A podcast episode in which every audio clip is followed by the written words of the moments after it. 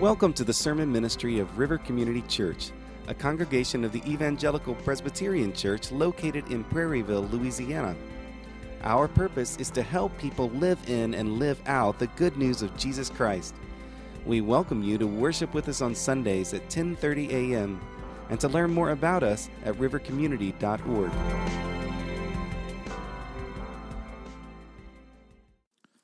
From the last book of the Bible, the last chapter of the Bible, Revelation 22. God's word says this Then the angel showed me the river of the water of life, bright as crystal, flowing from the throne of God and of the Lamb through the middle of the street of the city. Also, on either side of the river, the tree of life with its 12 kinds of fruit, yielding its fruit each month. The leaves of the tree were for the healing of the nations. No longer will there be anything accursed, but the throne of God and of the Lamb will be in it, and his servants will worship him. They will see his face, and his name will be on their foreheads.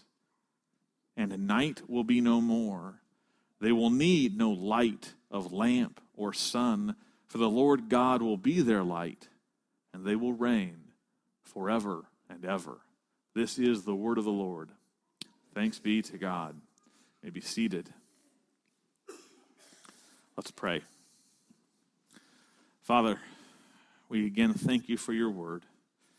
We pray that you would make us open, that you would make us hearing, that you would make our spirits lean in, that you would make us thirsty, and that you would satisfy us by your Holy Spirit's accompanying your word into our hearts to seal us and convict us and invigorate us by it. Father, as I preach, I preach that, I, I pray for purity and clearness and conviction given by the Holy Spirit. We pray, Heavenly Father, your Holy Spirit reign over the preaching and the hearing today, that you be glorified. In Jesus' name, amen. All right, do you guys remember Christmas as a kid? That, uh, that impossibly long month uh, between Thanksgiving and Christmas, where all the decorations come out, and slowly but surely these beautiful packages come out and are laid under the tree, and your names are on some of them, and they have very intriguing shapes. And sometimes, if you shake them, they make very interesting noises. You just can't hardly wait for Christmas morning you're told to go to bed on Christmas Eve. It's the hardest night in the world to sleep. And you can't hardly wait to wake up. You wake up as, as early as you've ever woken up. I remember one morning I woke up, I think it was at 5 a.m., and I was so stirred up and excited. The first thing I did was throw up. And then you run out and you see all the presents and, and you, you gather them all up in this big fort like piles so that you can start tearing into them. And you see all these things, you open them and, and you start to play with them, and they're exciting and they're fun. And then you go and you eat and you have all your favorite foods. And it's just a wonderful day. And it just seems like everything you wanted is just delivered. And then suddenly you notice it's around 7 p.m., and most of the day is over. All the presents have been opened all of the good food has been tasted, and bedtime is coming, and this special day of Christmas is almost over again. And you feel before you go to bed a strange sadness. Remember that sadness? It's over. All this thing I looked forward to is over. Well, if you remember that, then I think it is a great reminder from today's text that when we are in the gospel, nothing will be truly over that is good. We have been using the uh, text of Revelation uh, in a series we've been calling All Things New as we've been going through Advent to remind us that we as Christians live between two Advents. The first Advent is the advent of the coming of Christ as a, as a baby laid in a manger back in the first century. But that first Advent is a promise of a second Advent that the one who has come will come again to bring in the new heavens and the new earth, to reign, to make all things new. And so, as we come to Christmas every year, we live in what we call the already and the not yet. The already is we already know what is, what is true because Christ has come. We've already experienced and tasted the gospel. But there's also a great deal of the promises that wait fulfillment that have not yet come. And so when we live in Christmas, we are to, to live uh, celebrating what has happened and yearn for what is yet to come. And so we have been looking at that, that tension each week through Advent. Last week, as we finished up Revelation 21, we saw that Christmas proclaims that the one who brings a better Eden, the city of God, has come. And we saw how the, the new Eden that we will dwell in is created for us to enjoy the fullness of God. This week, we are going to see that Christmas proclaims that the one who brings everlasting life has come. It is the recognition that Christ brings everlasting life, that he has come at Christmas, that is the, the rescue of the disappointment, of the melancholy that we have experienced in our Christmases. You see, I think that melancholy comes from the fact that a lot of us get caught up in the Christmas of the world. We get caught up in the, the Christmas of, of buying and packing and, and giving and receiving all sorts of things, which are, are good. And I'm not here to, uh, uh, to say that that's not happening, except uh, my own kids should probably downplay some of their expectations. But, but there's, there's this, this hurriedness about Christmas, about making a perfect day every year, a day where everything goes right, a day where everybody is happy. And every time we, we focus on that Christmas, we ache because we're hit with how temporary and fleeting and unsatisfying it is. Even at my age, when that is the Christmas I get sucked into, I come to a point where I say, is there more? And maybe you've had that question Is there more? Christmas does another thing to remind us of how temporary life is. Christmas is measure time. By all odds, most of us only have 80 or maybe 90 Christmases total. We're running out of Christmases. I don't know how many Christmases you have left. You see, this world's Christmas counts our aging and keeps track of the fact that we're moving through this world pretty fast. And so, underneath that unsatisfying, fleeting feeling is also a small reminder that whispers in our ears this may be your last Christmas. How many Christmases do you have? You're running out. And sometimes Christmases accomplish the exact opposite of all that I've described. Sometimes there's no anticipation. Sometimes your life is in a situation where it is just crummy. And I want this day gone. I want this day off of the calendar. Everything about Christmas just seems to put a laser on every crummy feeling I have. Beloved, those are the feelings of being set upon of this world Christmas. But as we look at Revelation 22, we are to remember that Christmas is here to proclaim that the one who brings everlasting life has come. And if we celebrate this Christmas firmly fixed on the already and the not yet, then there is no disappointment because Christmas will point us to the permanent, to the eternal. It reminds us yes, it has come, but it's not all here, but it's coming. The Christmas that Revelation announces to us is a Christmas of anticipation without letdown.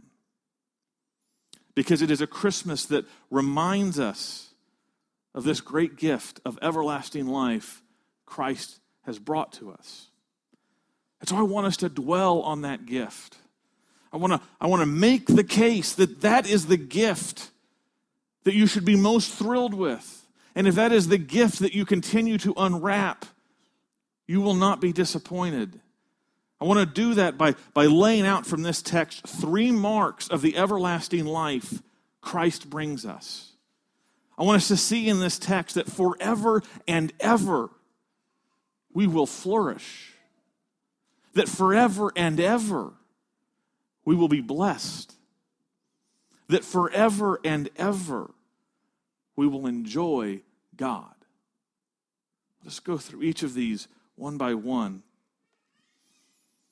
Forever and ever we will flourish. Our text uh, starts with these words Then the angel showed me the river of the water of life, bright as crystal, flowing from the throne of God and of the Lamb. Through the middle of the street of the city, also on either side of the river, the tree of life with its 12 kinds of fruit, yielding its fruit each month. Beloved, because Christ has come, Christmas proclaims that the one who brings everlasting life has come. Forever and ever we will flourish. We look at this text, and if we remember our Bibles or, or just, just a couple sermons ago, maybe 50 or so, the first, the first series of the year was on Genesis 1 through 3, and we took a, a dive through the, the, the description of Eden. And you recognize Eden is, is full of these pristine rivers, and in the middle of the, of the uh, place of Eden is the tree of life. So, as we see these descriptors of, of waters of life and tree of life, we see that we end in a, a new Eden. A, a, an Eden where it is apt to call it a place of life. Life flowing from the waters, life coming from the tree of life. This is what Eden will be a place of life. What kind? What kind of life lays ahead for us? I believe we can see three attributes in this text. One, we can see that the life that is in Eden is pure. We are told that this water of life is bright as crystal.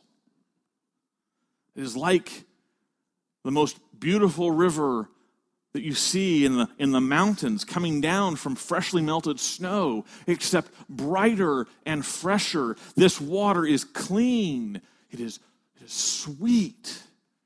It is water of the highest quality. And so we are, we are saying as we drink of this water that we will have quality of life never experienced this side of Eden.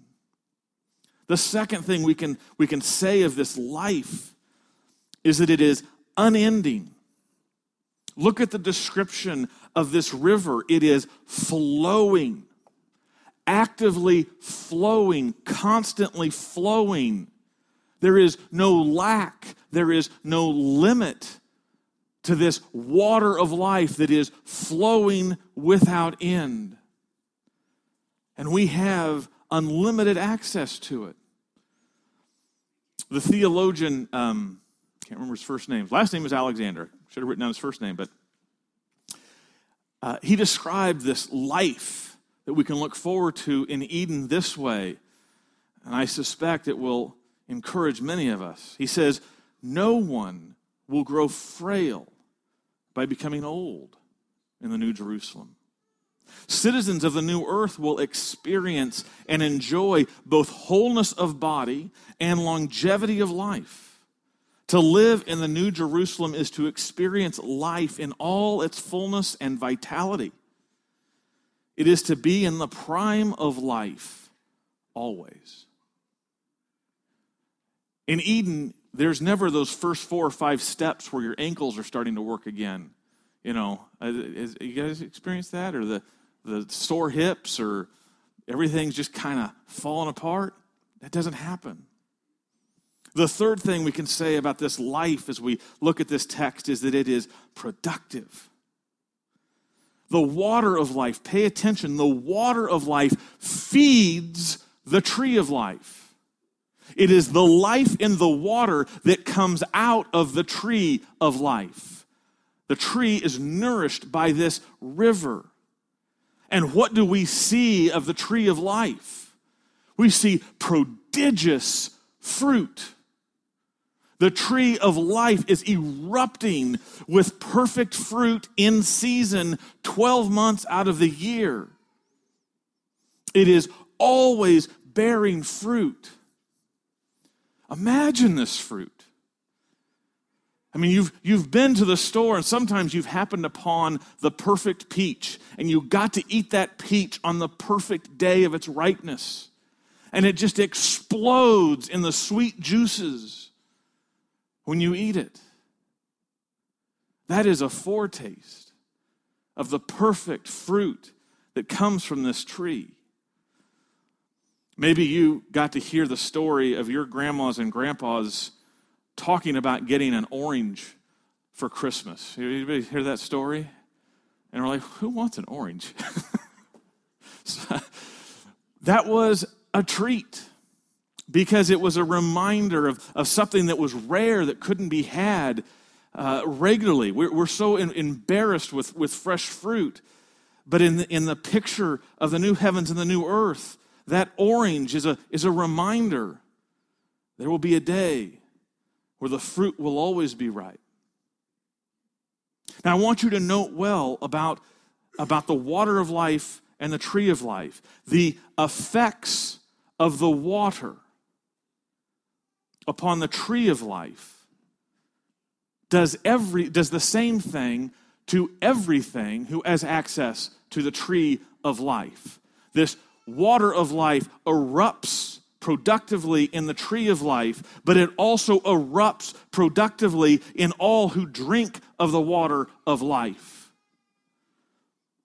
Which is to say, that as we drink of this water, we will enjoy productivity and fruitfulness. Look back at the very first psalm, which seems to, to, to almost lay in the background of Revelation 22 we are told, Blessed is the man who his delight is in the law of the Lord, and on his law he meditates day and night. He is like a tree planted by streams of water that yields its fruit in its season, and its leaf does not wither. In all that he does, he prospers. Beloved, you will be at the water of life. You will have that quality. You will have that unending uh, aspect, and you will have the productivity of that water streaming through you. Here, there is life that is full and beautiful and flourishing. What is the source of this water? Look again at the second part of verse 1. This water is flowing from the throne of God and of the Lamb. This water comes from God through his Son, the Lamb who was slain. And so, this text that points us to the very end reminds us that if you want this water, if you want to drink from this well, then pay attention to the first advent, to the first coming of Christ because the Lamb who is the source of that water has come to offer you this water. You remember in John chapter 4, Jesus comes up to a, a, Samaritan woman who has the baggage of many sins and much shame that she walks in the heat of the day to the furthest well so that she would not be seen to draw water. And when she gets there, she finds Jesus sitting as if there was an appointment for her that she didn't know about. And they have this conversation, and Jesus lets her know that what she is thirsty for, the water of life that will truly satisfy her, doesn't come from this well. It comes from Him. He says to that woman what He says to all of us Whoever drinks of the water that I will give him will never be thirsty again. The water that I will give him will become in him a spring of water welling up to eternal life. Beloved, at Christmas, if you know Christ, you celebrate that you already drink of the water of life. Amen? But before I leave this point, have you come to Christ? Have you come to his throne? Have you asked for the water of life? It is given to us again and again in the text that this water is given without price, it is given freely, but you must come you must confess Christ as Lord. You must receive the Lamb for your sins. Forever and ever, we will flourish. Forever and ever, we will be blessed. We will be blessed. Now, it, it, it took coming to the South uh, to learn how abused the word blessed can be. When we talk about blessed here in this text, we're not talking about the humble brag. I'm just so blessed on Facebook or hashtag blessed. I've got a new awesome car or whatever. And we're certainly not talking about bless your heart. Whatever that is supposed to mean down here, I've heard it a lot. I, have uh, I've come to realize I, I wasn't being treated all that well, but these are not the words of blessing that God has for you in this text. What is blessed is what is in the new Eden. It means that you are in the place of the full favor and pleasure of God upon you. And that boils down to two basic things. One, an absence of anything cursed. And second, the presence of all good. Let us look at what those mean in turn. The absence of anything cursed. If you look at your text again, the first part of verse 3 says, No longer will there be anything accursed. Accursed reminds us of how we lost Eden. When we ate of the forbidden fruit, when we disobeyed God's one commandment, when we chose to follow the leadership of the serpent rather than the lordship of God, God visited man. And one of the things he said is, Cursed is the ground because of you. And those words, as we have lived in this world, are pregnant with catastrophe. Because the cursed ground is the source of so many sorrows. We live in a world where the curse is always present. We are always pushing against it. It is always crowding in, even on our joy. It is the chaos. It is the decay. It is the decline. It is the sweat that every good deed requires. But we are told in the new Eden that is gone. There is no cursed thing. There is nothing under God's displeasure. There is nothing shackled and resistant to man. That is also what is meant in verse 5 when we are told that there will be no night.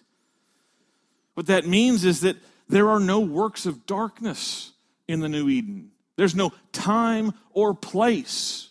God's light and presence shines on everything so that only what is good and pleasing exists there. So that's the absence, but also dwell with me upon the presence of all good. The New Eden isn't a wax museum. We don't have a picture of the Stoic pic, uh, uh vision of heaven where everything is just frozen in perfection and anything that happens can't happen because to happen would be to change. That's not the picture.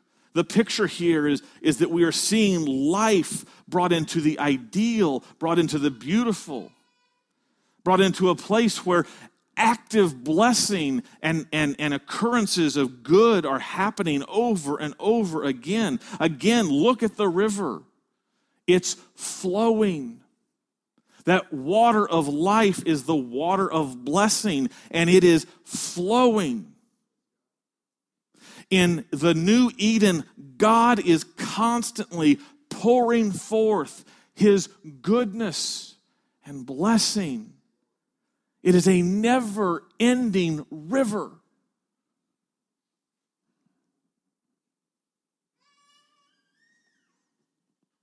And it's fresh.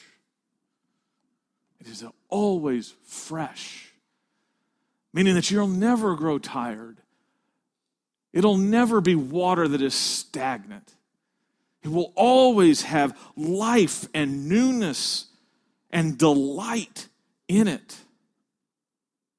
You know, we are told that even under the curse, God's mercies are new every morning. Even in the day of Jeremiah, who, who lived in a wasteland of judgment, he was promised and able to see mercies of God. It wasn't as bad as it could be. God was still doing good in the world. My goodness, what will it be like when there's no curse? and there's all blessing. How much more delightful will that be? Paul says this in, in his uh, letter to the Ephesians, chapter 2, verse 7. Let me read it for us. It says this In the coming ages, God might show the immeasurable riches of his grace and kindness toward us in Christ Jesus. In the coming ages, meaning age upon age upon age, one of the reasons eternity is the length of eternity is that's how much blessing God has to give. Ages upon ages, God will bless his people. I mean, imagine a billion Christmas mornings. Not one of them disappointing, not one of them unexciting. Every single one of them seemingly better than the one before. And then we are told this interesting phrase about the leaves of the tree of life. It says that these leaves are for healing. Well, does that mean that there's actually going to be sickness in the in the New Eden? Why do we need healing leaves? I believe that that is being a, a little bit too rigid with the reading. Healing is set against the idea of cursedness. What we are being told here is that the leaves of the tree of life represent the, the complete removal of the curse, as we're told by Paul in, in Romans chapter 8, verse 21, this is what will happen in the new Eden. The creation itself will be set free from its bondage to corruption and obtain the freedom of the glory of the children of God. What the leaves of healing mean is that opposite, completely opposite to the experience of the curse, the creation will exist to do magnificent to be un, uh, unrestrained in its freedom to glorify God with its produce and its, and its productivity. What we have is a world that will have everything healthy, everything yielding magnificently, everything harmonious, cooperating with one another, and multiplying. We've been reading in, in uh, Isaiah for our Advent readings. These are the things you will see in the new Eden. Isaiah 35, 1 and 2 the wilderness and the dry land shall be glad. The desert shall rejoice and blossom like the crocus. It shall blossom abundantly and rejoice with joy and singing. Isaiah 11, 6. The wolf shall dwell with the lamb, and the leopard shall lie down with the young goat, and the calf and the lion and the fattened calf together, and a little child shall lead them. You see what this means. As far as the curse is found, we sing in joy to the world. But in truth, the new Eden tells us that the blessing will go further, it will be greater, and it will never end. God's blessing will be longer and more magnificent than all the days that this creation was under a curse. And we know,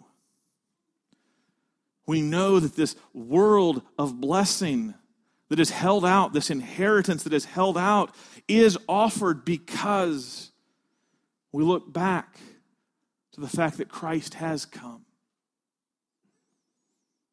we are given the inheritance of eternal blessing because Christ came to bear the curse. Paul tells us shocking words in the book of Galatians, chapter 3, verse 13 Christ redeemed us from the curse of the law by becoming a curse for us. For it is written, Cursed is everyone who is hanged on a tree, so that in Christ Jesus the blessing of Abraham might come to the Gentiles, so that we might receive the promised Spirit through faith. Beloved, the reason that we are able to look to a creation of infinite blessing and joy and magnificence is because the one who rightly deserves to be in that place came from heaven to be born into a manger, to live in a world where the curse was under every step. And then finally, to be lifted up with nails upon a cross which was the universal symbol of the curse of God upon him. And it is because he bore the curse that he has set free every child of God and eventually every part of this creation from the curse brought upon it by sin. But to be part of that blessing, Christ must bear your curse. It is a cry to repent and to confess I need Christ for my life. Forever and ever, we will be blessed. And the third, forever and ever, we will enjoy God. In the new Eden, we will be glorified. Look at verse 4, the second half of verse 4. We are told in, the, in, in, in Eden, the new Eden, the new Jerusalem, goes by many names. We are told this His name will be on their foreheads. You will bear the name of God. Now, what does that mean?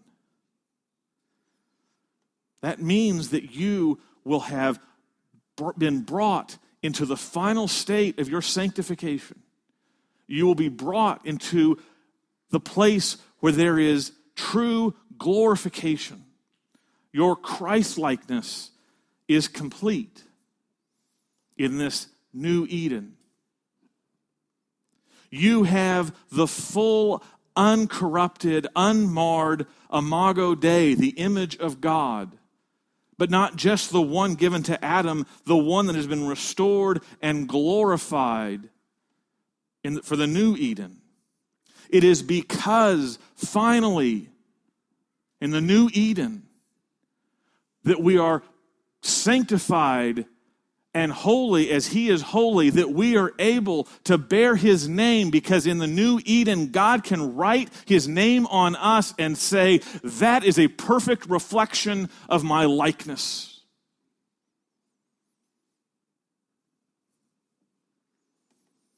We bear his name because we will be like him in character, not in divinity. There's no becoming God in this scenario or, or, this picture, but we are created even in Eden. That is, that is part of who we are, that is part of, of, of God's design, but we will be so made in his image of righteousness and goodness and holiness that we reveal his character.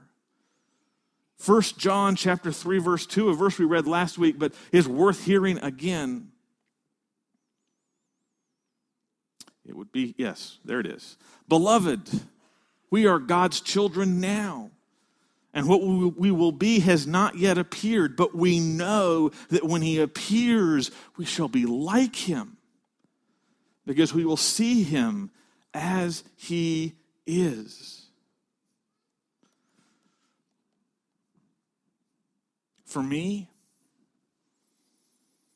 what so thrills me about this is that sin won't be a part of my nature anymore.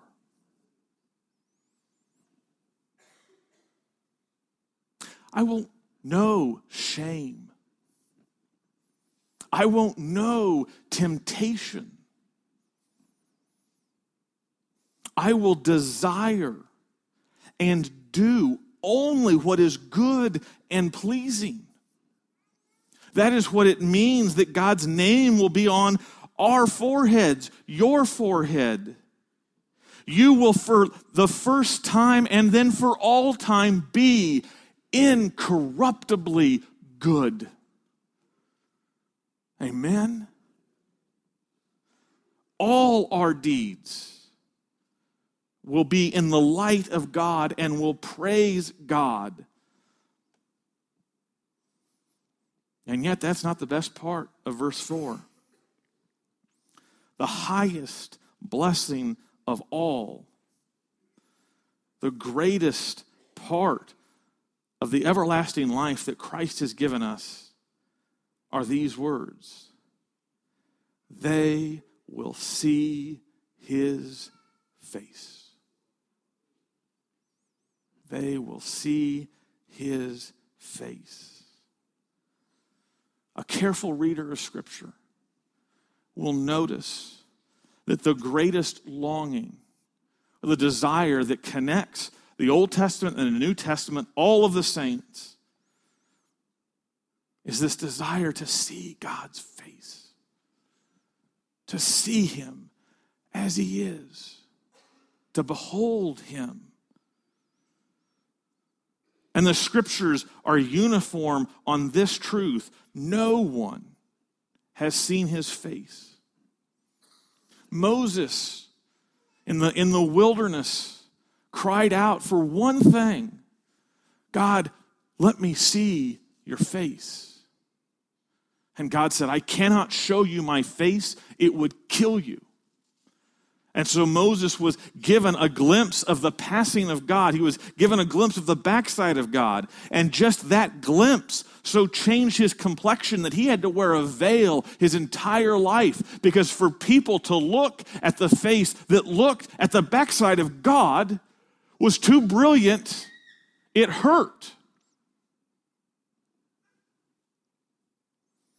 When Isaiah has his vision of God, the seraphim have covered God's face. We are incapable presently of seeing God's face. Physically, we are told that God lives in unapproachable light. It would blind you to see God as He is right now. But even more, we can't see God's face even in our imagination. The second commandment of the Ten Commandments is you shall not make an image. Why is that number two? It is because there is no capacity in the human imagination to accurately render God as he truly is the greatest mind, the greatest uh, thought we can come up with is a profanity compared to the full luminosity of God. And so God commands you don't play the game of picturing me. I'm far more wonderful than you could ever imagine. And to even try and imagine me would be to be going after an idol. So, what we are told here in these words, we will see his face. We're not told anything about his face, just that we will see it. John wants us to know that God's face is the greatest gift of eternal life. It is like that prettiest present under the tree. It can't be unwrapped now. We have to wait until the day of glory where we are given a glorified body with the ability to see him as he is. But, beloved, let me tease. Let me give you some idea of what's ahead, of how great this gift is. In Jesus' last prayer in the Gospel of John, chapter 17, verse 24, Jesus prays this Father, I desire that they also, whom you have given me, may be with me where I am to see my glory that you have given me because you loved me before the foundation of the world. Jesus' greatest prayer, his greatest desire for you was to be able to see him in all his glory.